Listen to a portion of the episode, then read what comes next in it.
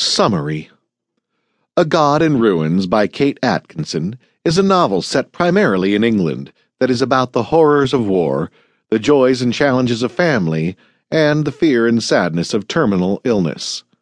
In 1925, young Teddy goes for a walk with his Aunt Izzie. He tries to share his love and knowledge of things in nature with her, but she does not seem interested. Teddy is upset by the fact that Izzie claims to have eaten a skylark. Izzie asks him questions about his likes and dislikes. She later uses his answers to write a series of books loosely based on him, even though the main character is nothing like Teddy. Teddy hates the books and the fact that they are dedicated to him. When World War II begins, Teddy signs up. He is relieved to be escaping work at the bank with his father. He becomes a Royal Air Force, RAF, pilot, and commander of the Halifax bombers. Teddy's sister, Ursula, gives Teddy a small silver hare to keep as a good luck charm while he was away at war. It is the same one that hung above his pram when he was a baby. He keeps it in his pocket for every mission he flies over Germany. His sweetheart, Nancy, is an expert in math and serves in the war by helping decipher German codes. While serving with the RAF, Teddy sees many die, including some of his own crewmen. His plane goes down in a fiery crash during his last mission. He parachutes out of the plane and breaks his ankle upon landing. He is captured and is a prisoner of war, POW, for a year. Teddy does not think he will survive the war.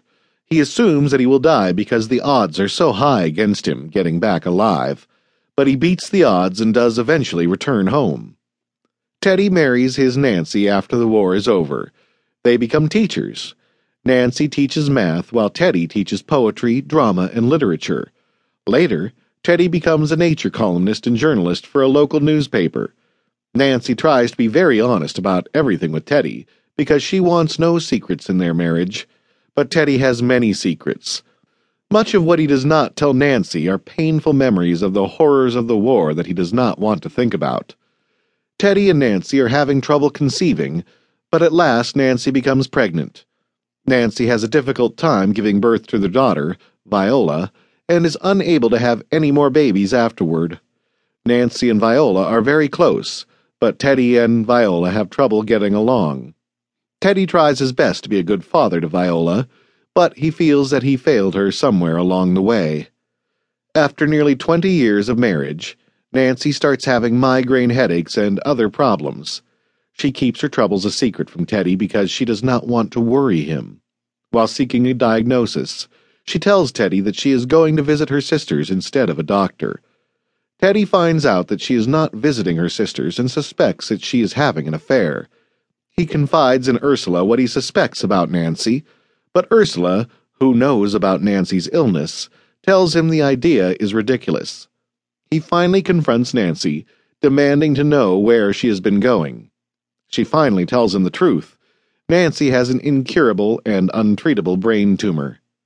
Nancy does all she can to prepare for the future by making lists of important things that Teddy or Viola will need to know when she is gone.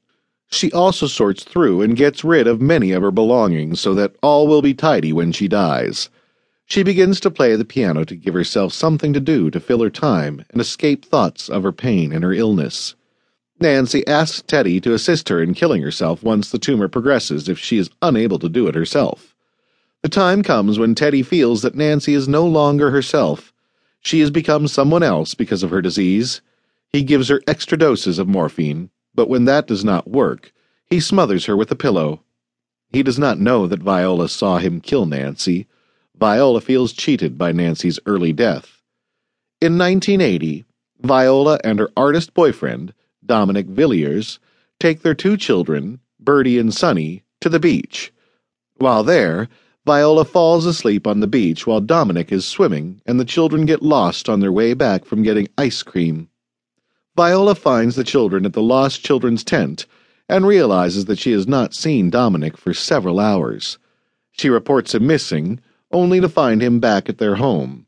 Dominic could not find his family, so he went home without them.